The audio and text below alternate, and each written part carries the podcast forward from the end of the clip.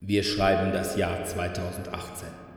Deutschland ächzte unter der Knute des Spiel des Jahres und die coolen Brettspieler schrien nach einem Podcast extra für sie.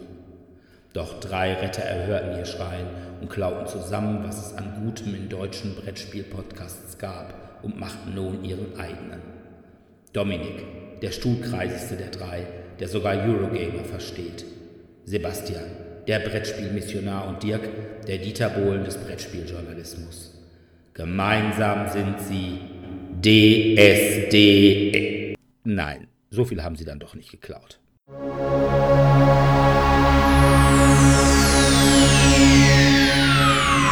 Ladies and gentlemen, may I have your attention, please? The show starts in 10, 9, 8, 7, 6, 5, 4, 3, 2, 1, go.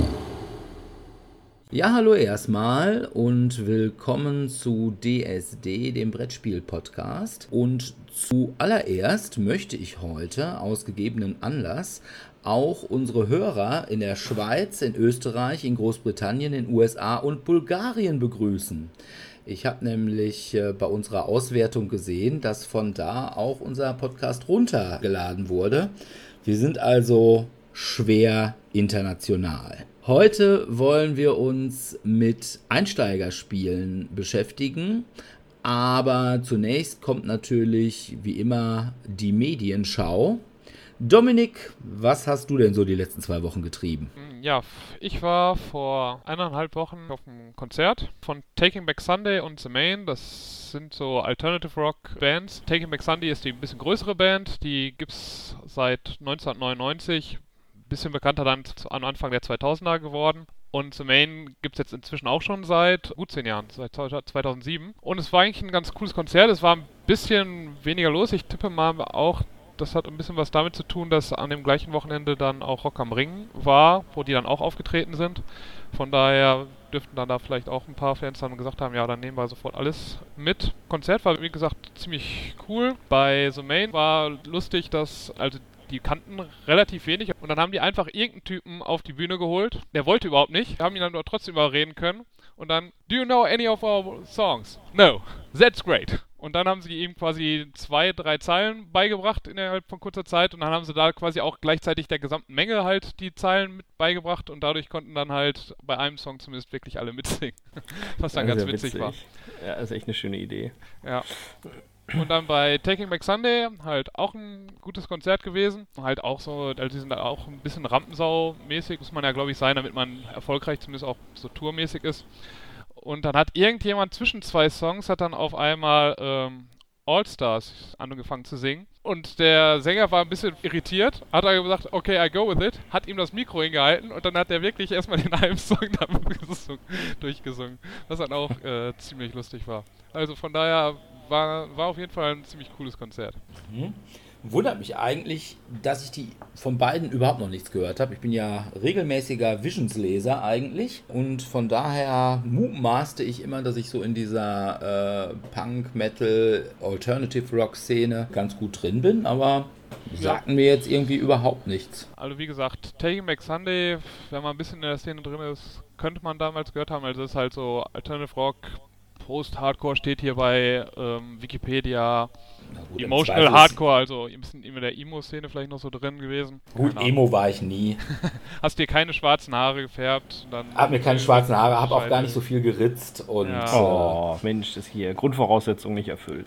äh, ich glaube, das Einzige, was ich an Emo hab oder was Emo durchgehen könnte, das wäre My Chemical Romance. Ja, das wäre, wird da mit ja. reingehen. Ja, das passt ja eigentlich ganz gut äh, als äh, Überleitung. Emo und Ritzen. Denn äh, ich war, oh, welche Überraschung, mal wieder im Kino. Ich habe das Gefühl, ich gehe eigentlich immer nur ins Kino, wenn ich über Medien spreche. Ich war zunächst in Deadpool 2. Das ist die Fortsetzung zu Deadpool 1. Welche Überraschung könnte man ja auch aufgrund der fortlaufenden aufsteigenden Zahl erraten. Ich habe viel gelacht. Also ich habe wirklich sehr, sehr viel gelacht. Ähm, was, was will ich großartig dazu sagen? Wer Deadpool kennt, weiß, worum es geht. Eine weitere Marvel-Verfilmung. Und äh, es handelt halt eben von dem Anti-Helden, dargestellt durch den äh, Schauspieler Ryan Reynolds der Deadpool spielt, ähm, ja, seine Superkraft ist, dass er sich ständig und permanent regeneriert. Also Gliedmaßen, die nachwachsen, nachdem sie abgetrennt wurden, egal welche, oder äh, Knochenbrüche, offen oder geschlossen, die er einfach wieder einrenkt und das wächst dann langsam wieder zu. Ist ähm, sorgt schon für sehr viel skurrile Augenblicke. Ich will jetzt nicht zu viel spoilern. Ich habe viel gelacht. In diesem Film werden sehr viele Anspielungen auf ähm, andere Filme aus dem Marvel-Universum gemacht und äh, ich fand ihn eigentlich ganz gut. Also inhaltlich war er jetzt nicht so der Bringer. Die Handlung war relativ vorhersehbar. Aber er war sehr abwechslungsreich. Er hatte eine Substory, wo es eben darum geht, wie sich die Person selbst äh, darauf einlässt mit Familie oder nicht und wie und überhaupt und wie Deadpool alias Wade Wilson dann da vorangeht. Und äh, ich fand es ganz schön, ich habe viel gelacht. Die meisten im Kino auch. Habt ihr den schon gesehen? So äh, Frage am Rande? Also den neuen noch nicht. Den neuen noch nicht, okay. also ich den ich den neuen zwangsläufig auch noch nicht, weil er halt noch nicht auf DVD rausgekommen ist. So, und okay. äh, ihr wisst mein Problem, seit das Rauch. Raucherkino ausgestorben ah, ist. Ja, ja, ich erinnere mich. Kann, kannst du nicht, ah. gibt es nicht noch Autokinos oder sowas? Stimmt, Autokinos, ja. Es gibt, es gibt tatsächlich ein Autokino, oder gab es zumindest mal in Schwelm, aber ich dachte immer, Autokino geht man nicht rein, um Filme zu sehen, sondern um rumzuknutschen. Ja, ist alles relativ, ne? Die einen gucken Filme, die anderen gehen knutschen. Ja. Aber Deadpool 2 ist natürlich bei mir auf der äh, absoluten Wunschliste und gehört sicherlich zu den DVDs, die ich also auch direkt am Street Day erwerben werde. Okay. Zumal ich die ganzen äh, Vorschauen schon gesehen habe und ich finde, dass Cable ziemlich gut und ziemlich ja. nah an den Comics ja. dargestellt ist. Er auch, äh, ist. Böser Charakter mit Herz, ja. Und äh, ja, eigentlich ist er ja kein böser Charakter. Ja, ja, aber es wissen ja noch nicht alle. Ne? Gibt, gibt ja noch mehr Filme aus der Reihe. Oder man lässt gibt, es zumindest offen. Es gibt ja nachher sogar noch die Cable- und Deadpool-Reihe, wo die beiden ja. voll die Buddies sind. Ja, man weiß es nicht. Ob sie das auch ja. so verfilmen, weiß es nicht. Also ich habe mir gedacht, bei, bei Deadpool, ähm, jetzt beim zweiten Teil, der Teaser-Trailer, der am Anfang da rausgekommen ist, mit Bob, also wo er Bob Ross äh, parodiert ja, hat. Das, das war super, super. Also wer irgendwie mal ja, so ja, spät abends, irgendwie vor 10, 20 viele. Jahren mal irgendwie nachts nach Hause kam, weil er noch irgendwie feiern war, dann lief dann irgendwie auf, ich weiß nicht, irgendeinen der dritten Kanäle lief dann immer nachts Bob Ross Joy of Painting. Joy of Painting. Joy of und, Painting. Äh, genial, ja. Das war, das war damals immer super genial und seine Parodie darauf war auch einfach nur gut. Ja. Also die, die Trailer sind sowieso super geil. Auch ja. dieses, wo er sich dann verzweifelt versucht, in der Telefonzelle umzuziehen. Umzuziehen, ja, auch herrlich, ja. Es gibt sehr viele Trailer, die wirklich überhaupt nichts mit dem Hauptfilm zu tun haben. Was ich, ich möchte jetzt aber nicht finde. spoilern, welche. Aber in, in einem Making-of wurde mal gesagt, wenn sie irgendwo eine lustige Kulisse hatten oder irgendeine eine Idee hatte, wurde das stumpf gedreht. Also es gibt auch unglaublich viele Trailer mit Schauspielern, die schlicht im Film nicht auftauchen und einfach nur am Set irgendwo rumgelatscht sind. Und dann so, ey, hast du Bock hier Deadpool-Trailer zu drehen? Hm, wie lange? Ja, halbe Stunde. Ja, okay. Zack, bam, äh, kurzen Trailer gedreht und ähm, wieder die Fans und alle verunsichert. Also es ist wirklich äh, sehr schön. Es ist spannend zu beobachten, wie man das im Zeichen der digitalen Informationstechnik doch auch zur Des Kommunikation verwenden kann oder zur Desinformation eher gesagt. Wobei ich das auch aus dem Grunde gut finde, weil man ja so auch trotzdem irgendwie Hype oder Aufmerksamkeit für einen Film generieren kann, ohne jetzt zu viel von dem, von dem Film zu, zu verraten. Also gerade ja. wenn die Storys so 0815 sind, wenn dann schon von dieser 0815 Story schon wieder die Hälfte bekannt ist, ist dann auch schon wieder so.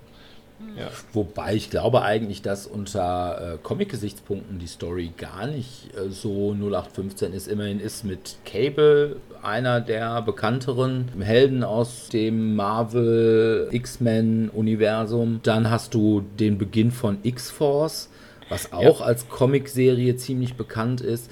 von daher glaube ich, eigentlich auch schon storymäßig haut Deadpool 2 relativ gut rein. Ja, ja. Also der bringt schon einiges an, an Openern. Jetzt bin ich nicht so firm in der Comic-Reihe, um zu sagen, aus dem entwickelt sich dies und das, aber es ist stellenweise einfach nur scheiße witzig. Also man kann es nicht anders sagen. Ich habe da wirklich fast Tränen gelacht und die Dialoge sind einfach herrlich. Also ja, kann man nur empfehlen. Ich hatte Spaß. Okay. Weniger Spaß hatte ich bei meinem zweiten Film. Ich war bei Jurassic World, das gefangene Königreich. Insgesamt, ich habe mich ehrlich gesagt verzählt. Ich dachte, es sei der vierte, aber es ist in der Tat der fünfte Teil der Jurassic Park Filmreihe. Und äh, ich habe auch schon auf diversen Plattformen recherchiert. Es ist eine Fortsetzung geplant für das Jahr 2021. Das heißt, Jurassic World, das gefallene Königreich 2 oder wie auch immer, kommt dann auch noch raus.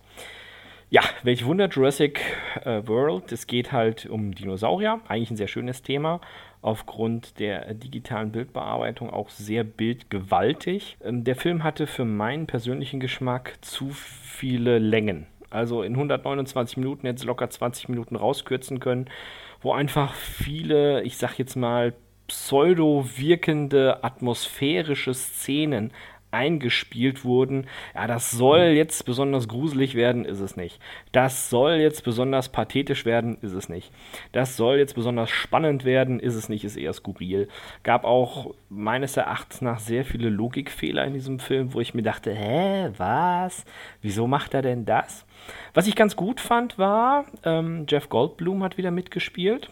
Den kennt man hey. ja schon aus, der, aus den ersten Filmen, ein quasi Urgestein der wieder den Dr. Ian Malcolm spielt. Und der Film beginnt mit einer Aussage von ihm vor einem Untersuchungsausschuss. Das ist ja so der Klassiker, wenn irgendwas irgendwo nicht so geklappt hat, was bei der Jurassic-Reihe ja eigentlich gang und gäbe ist, dass irgendwie irgendwo von großen, mächtigen Männern darüber gesprochen wird, so auch in diesem Teil.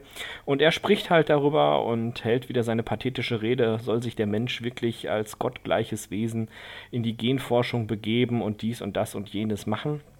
Finde ich ganz gut, ähm, weil es zieht sich durch den ganzen Film. Also es zieht sich wirklich durch den ganzen Film und ähm, er hält auch am Ende des Films einen kurzen Vortrag eben genau vor diesem Entsu äh, Untersuchungsausschuss. Was dazwischen passiert, ja, Gottchen, was soll ich sagen? Chris Pratt äh, ist äh, als Owen Grady wieder dabei und mimt den äh, Dinosaurier-Flüsterer, will ich es jetzt mal nennen, der ähm, da immer mit der Partie ist. Ist eine Mischung aus äh, ja, Soldat, Tierflüsterer, Frauenversteher, Eigenbrötler. Ja. Also so ein bisschen wie ich. Ja, quasi, Dirk. Er kommt dir sehr nah. Wahrscheinlich haben sie dich als Vorbild genommen dafür. Bestimmt. Ähm, es ist schon, es ist schon ganz unterhaltsam. Äh, lockerer Kinoabend für zwischendurch, muss aber ehrlich gesagt nicht im Kino gesehen werden. Also die 3D-Effekte fand ich jetzt nicht so überzeugend. Ich bin ja ein großer Fan von Dingen, die auf mich zufliegen oder ähnliches, dass ich mich halt auch wirklich erschrecke. Ähm, ich hatte nur einen Schreckaugenblick und der war relativ am Ende, wo ich mir dachte, oh, jetzt passiert gleich was Furchtbares und dann passierte was Furchtbares, aber aus einer Reihe oder aus einer Ecke, wo ich nicht mitgerechnet habe. Ähm, ja, das war das ja, was soll man inhaltlich sagen? Es geht halt äh, darum, die Vulkaninsel, auf der die Dinosaurier äh, ja, sich wild vermehrt haben, ähm, ist, wie der Name Vulkan schon sagt, äh, instabil. Das ganze Ding wird untergehen. Und es geht eben um die Kernfrage, sollen sie gerettet werden oder nicht? Ähm, Fakt ist, es gibt eine Gruppe, die welche retten wird. Aber wie oftmals bei diesen vermeintlich äh, tierschutzorganisatorisch organisierten Gruppierungen haben die einen Hintergedanken. Ich will jetzt aber nicht zu viel spoilern. Auf jeden Fall werden halt einige Dinosaurier gerettet, andere nicht. Aha. Und der Film handelt halt davon, was passiert mit denen und wie und wo und überhaupt. Kommen sie in ein neues Reservat, werden sie weiter geklont, werden sie wieder zurückgebracht auf die Insel, nachdem der Vulkan erloschen ist. Wer drin war, weiß es. Wer noch reingeht, wird es erfahren. Und äh, die anderen bleibt einfach äh, nichts anderes übrig, als den Wikipedia-Artikel zu lesen oder schlichtweg zu warten, bis äh, jemand was äh, darüber erzählt. Ich bin es auf jeden Fall nicht. Okay. Also ich weiß ja, ich habe nur äh, Jurassic Park 1 gesehen. Ich bin ja nicht so der ganz große Dinosaurier-Fan. Ich sag mal immer, das Interesse an Dinosauriern erlischt ja normalerweise so ungefähr mit 10. Also von daher, ich fand schon den ersten, yo, er war zu seiner Zeit, das muss irgendwann Anfang, Mitte der 90er gewesen sein, war er vom rein tricktechnischen super, aber inhaltlich hat er mir damals schon nichts gegeben. Also von daher, im Gegensatz zu Deadpool 2 ist es sicherlich nichts, wo ich die DVD-Veröffentlichung brennend erwarte. Ja, ja, das sehe ich ähnlich. Ich habe gerade nachgeguckt, parallel, der erste Jurassic Park ist 1993 gelaufen.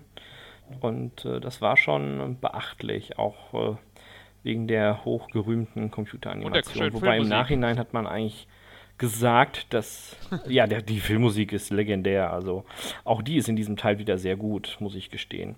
Aber was ich halt meinte, bei dem ersten Teil waren wirklich nur ganz wenige Sekunden vollständig computeranimiert.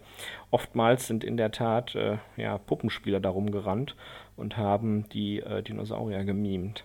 Es, es, stellt sich mir auch jedes Mal die Frage, denn dazu ist wirklich nichts äh, forensisch belegbar, welche Geräusche die Dinosaurier gemacht haben oder welche Farben die hatten, was diesmal auch sehr schön ist. Es gibt auch immer wieder Anspielungen auf vergangene Jurassic World oder Jurassic Park Teile, manche deutlicher, manche weniger deutlicher. Da ich nun alle Filme gesehen habe, habe ich, glaube ich, die meisten erkannt. Aber das Spiel sollte ja nicht heißen, suche im Hauptfilm die Anspielungen auf vergangene Filme, sondern äh, genießt die Handlung und der Genuss hielt sich dieses Mal leider in Grenzen.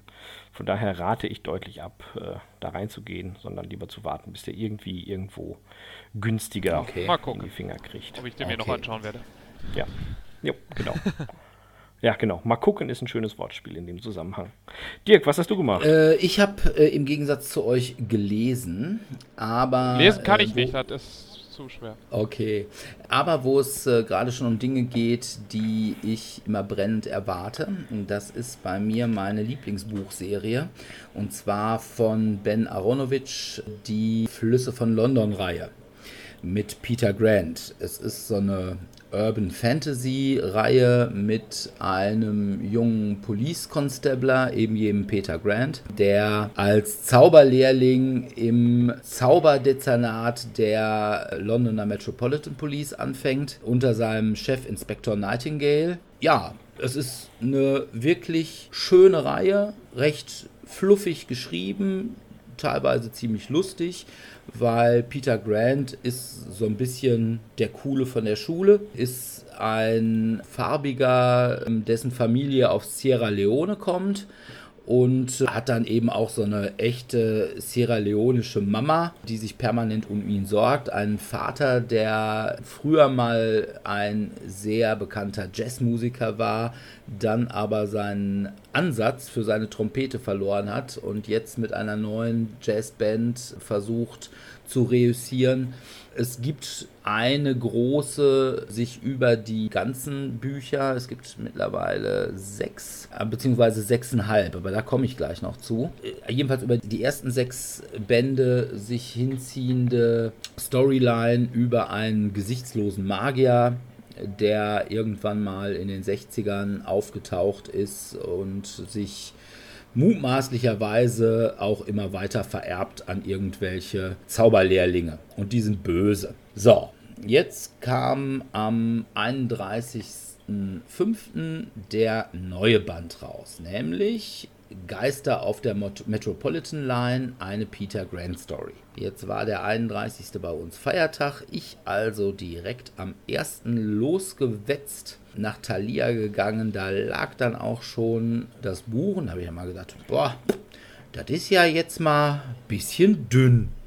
Ja, der Band hat etwa so 160 Seiten, was etwa ein Drittel bis ein Viertel von einem normalen Peter Grant Roman ist. Da stand nur drunter eine Peter Grant Story. Mhm. Mehr ist es leider auch nicht.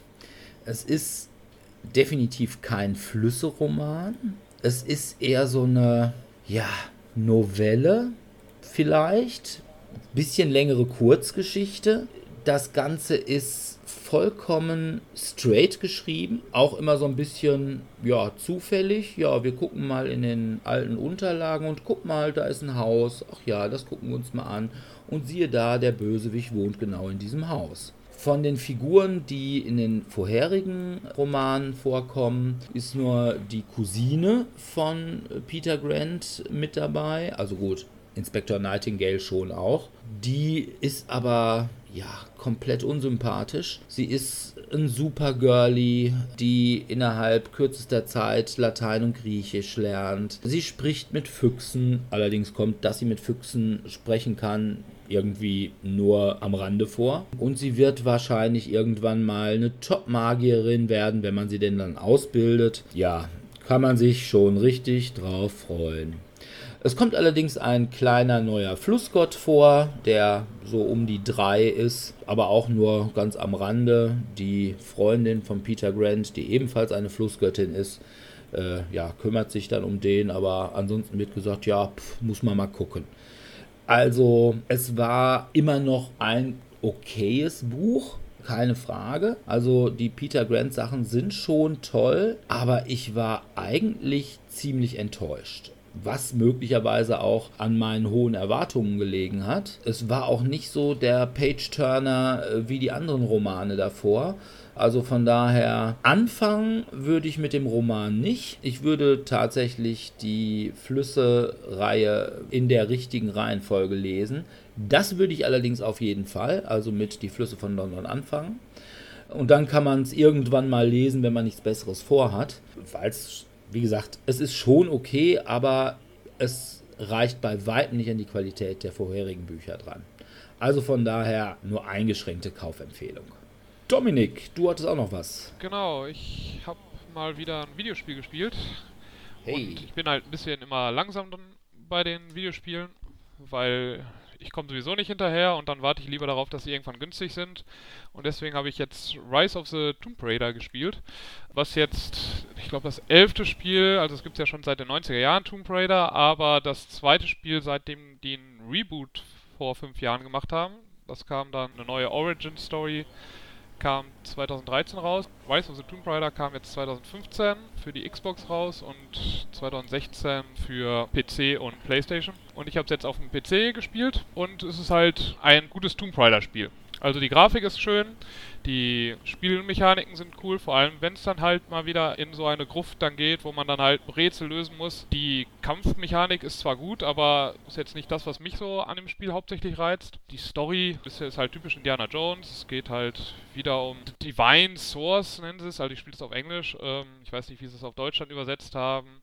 Halt irgendwie eine göttliche Quelle, die im Grunde genommen so wie der Heilige Gral ist und gefühlt ewiges Leben bringen soll. Und es geht dann halt mit ziemlich viel Action. Also ähnlich wie so ein Indiana Jones Film wird dann halt auch ziemlich viel rumgeballert und auch rumzerstört. Also eine gute Archäologin ist die Lara Croft auf jeden Fall nicht, weil dafür zerstört sie einfach viel zu viele Sachen, die ihr da unter die Nase kommen. Teilweise natürlich also unabsichtlich, weil ja da Gegner sind, aber auch teilweise, oh, ich möchte da irgendwie auf diese Anhöhe drauf. Da ist eine große Statue, die davor steht. Die könnte ich ja mal irgendwie kaputt machen, damit sie so darauf fällt, dass ich da hochklettern kann. Was mich an dem Spiel am meisten gestört hat, ist halt was für Tomb Raider, was auch schon im ersten Reboot der Fall war. Man kommt immer in neue Gegenden und kann dann halt viele Sachen entdecken und da gibt es auch dann viel zu sammeln und viele kleine Texte, die man da lesen kann.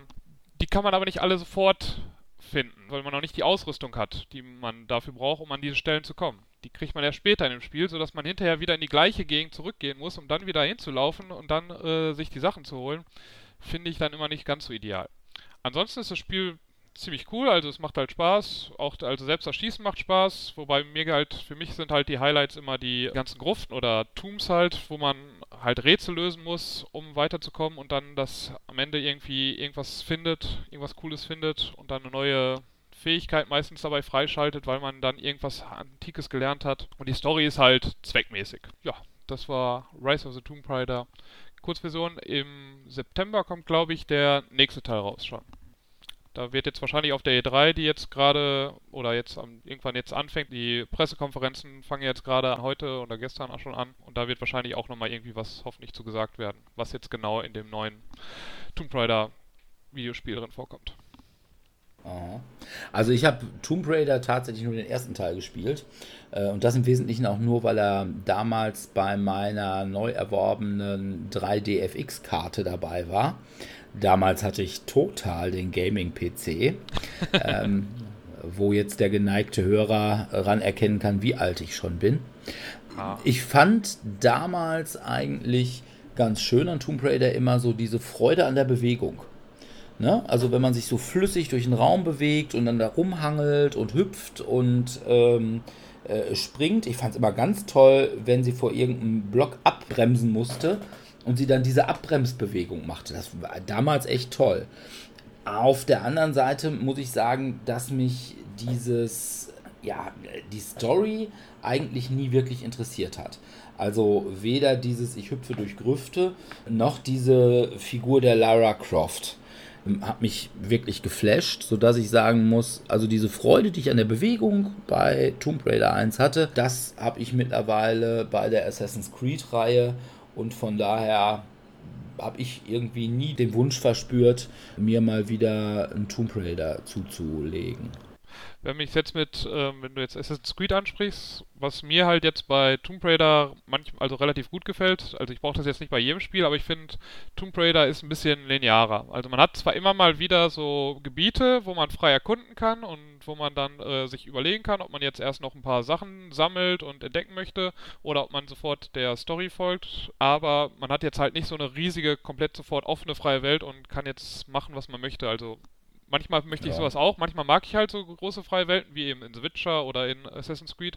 Und manchmal finde ich halt so ein bisschen, wo mich die Story ein bisschen linearer führt, auch mal ganz nett, wo ich dann nicht so viel nachdenken muss, sondern einfach, ja, ich laufe jetzt einfach hier den Sachen entlang und einfach die Landschaft ist halt auch einfach atemberaubend teilweise.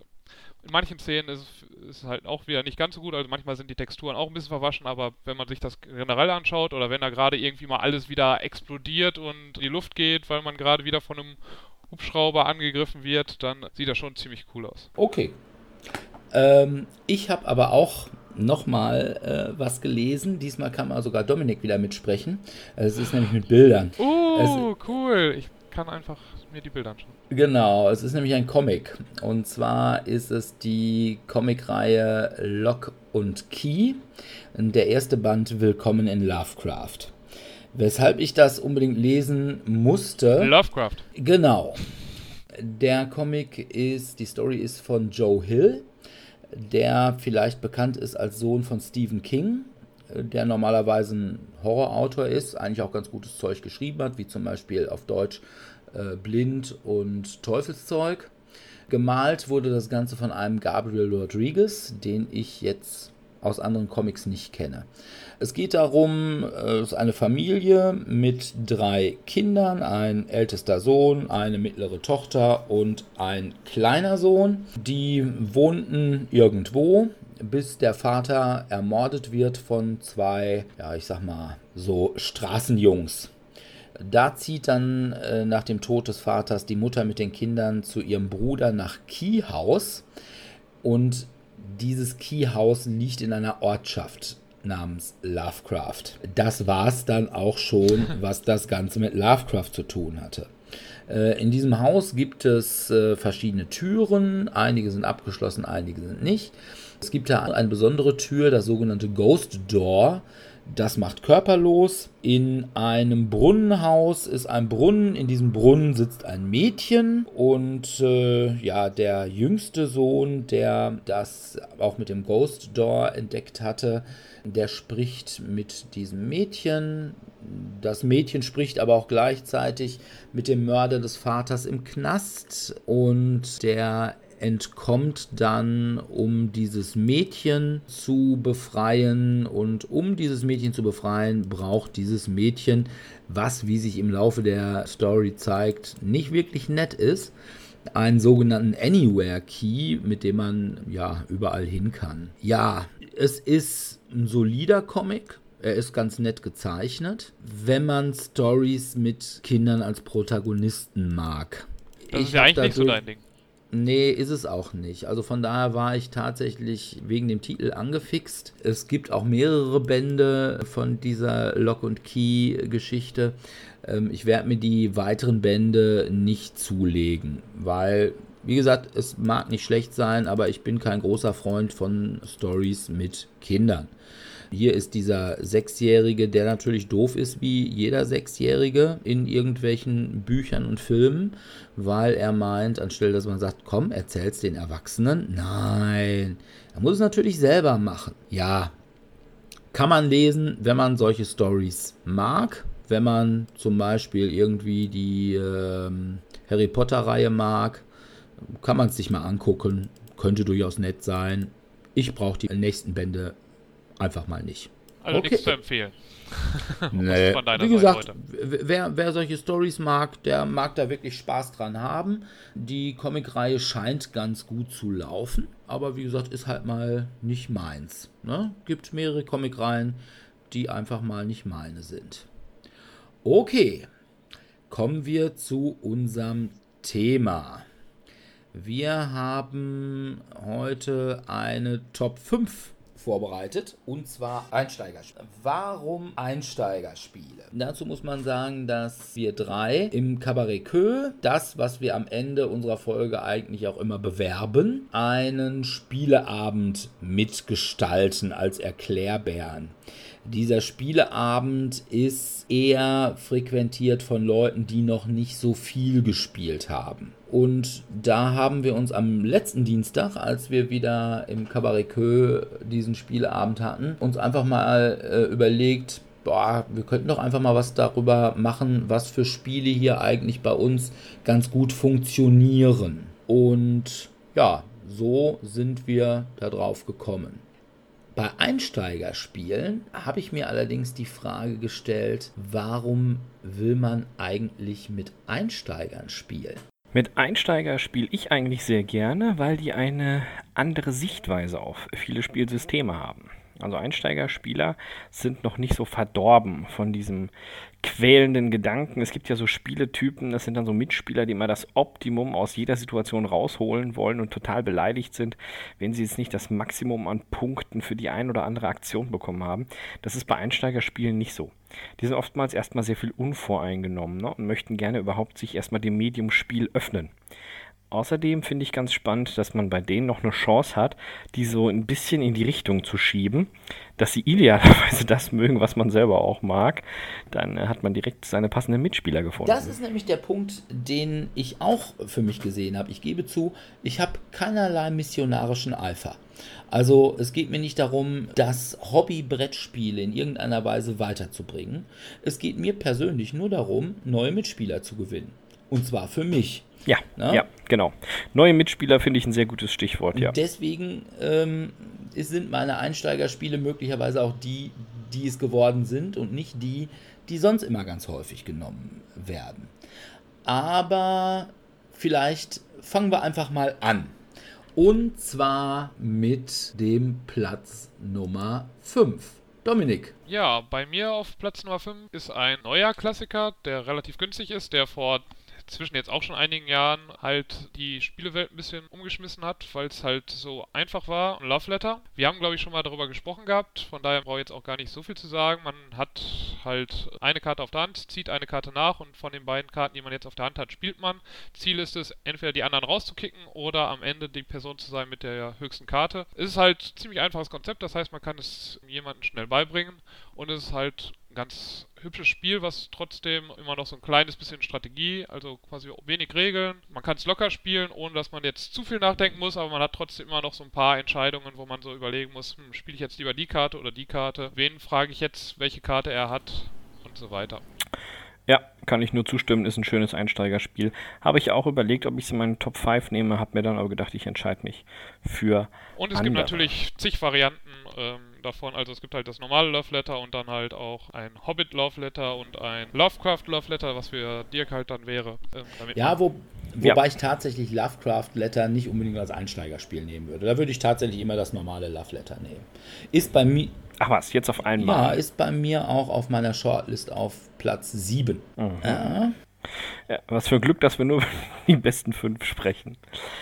Ähm, ich würde einfach mal meinen Platz 5 dazwischen ja. schieben. Und zwar ist das à la carte. À la carte ist Ein Spiel aus dem Jahre 2010 wurde damals auch nominiert zum Spiel des Jahres.